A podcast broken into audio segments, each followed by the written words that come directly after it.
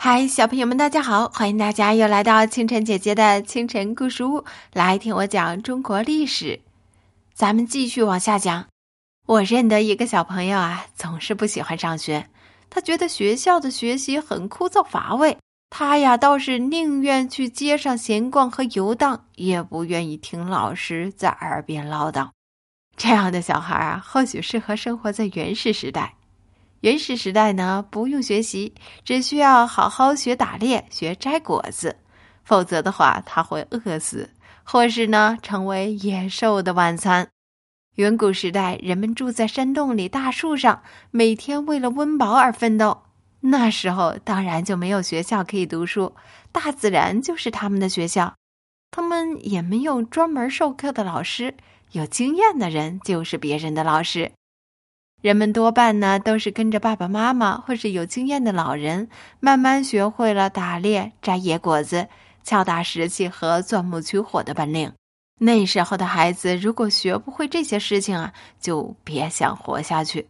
后来原始部落出现了，部落的首领就是大家的老师，他懂得捕捉、驯养动物，知道如何种植出更多的粮食，晓得怎样做出更保暖、更舒适的衣服。也熟悉武器的制作和打仗的方法，并且呀，还能和鬼神打交道，教导人们敬拜的仪式。他当然就是大家的老师。不过，他并不会办一所学校来来教导大家专门来学习。人们只是跟着他做，就会学会这些事情。直到王国出现了，统治者发现啊，管好一个王国要比管好一个部落难呐。国王的亲戚、诸侯、贵族、武士，再加上人数越来越庞大的百姓和奴隶，要所有的人都按照自己的意思来做事，简直是比登天都要难。并且他们还发觉，有些事情是某一类人必须知道的，而有些事情就是另一类人不必知道的。比方说啊，诸侯必须知道祭祀礼节以及治理国家的秘诀。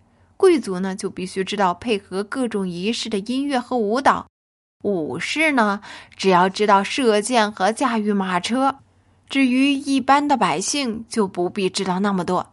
他们只要配合着统治者的需要，按时种田、收割、缴税，打理好自己的衣食住行就可以了。商朝的统治者认为啊，的确应该找个场所，请精通这些技能的人来给大家当老师。教会了学生以后，将来就可以帮国王来管理好国家了，所以他们就设立了学校。好啦，小朋友们，这就是今天的中国历史。学校出现了，你觉得学校出现是好事儿还是坏事儿呢？清晨姐姐很想知道大家是怎么想的，欢迎大家在评论区留言给我。咱们下一集故事再见喽！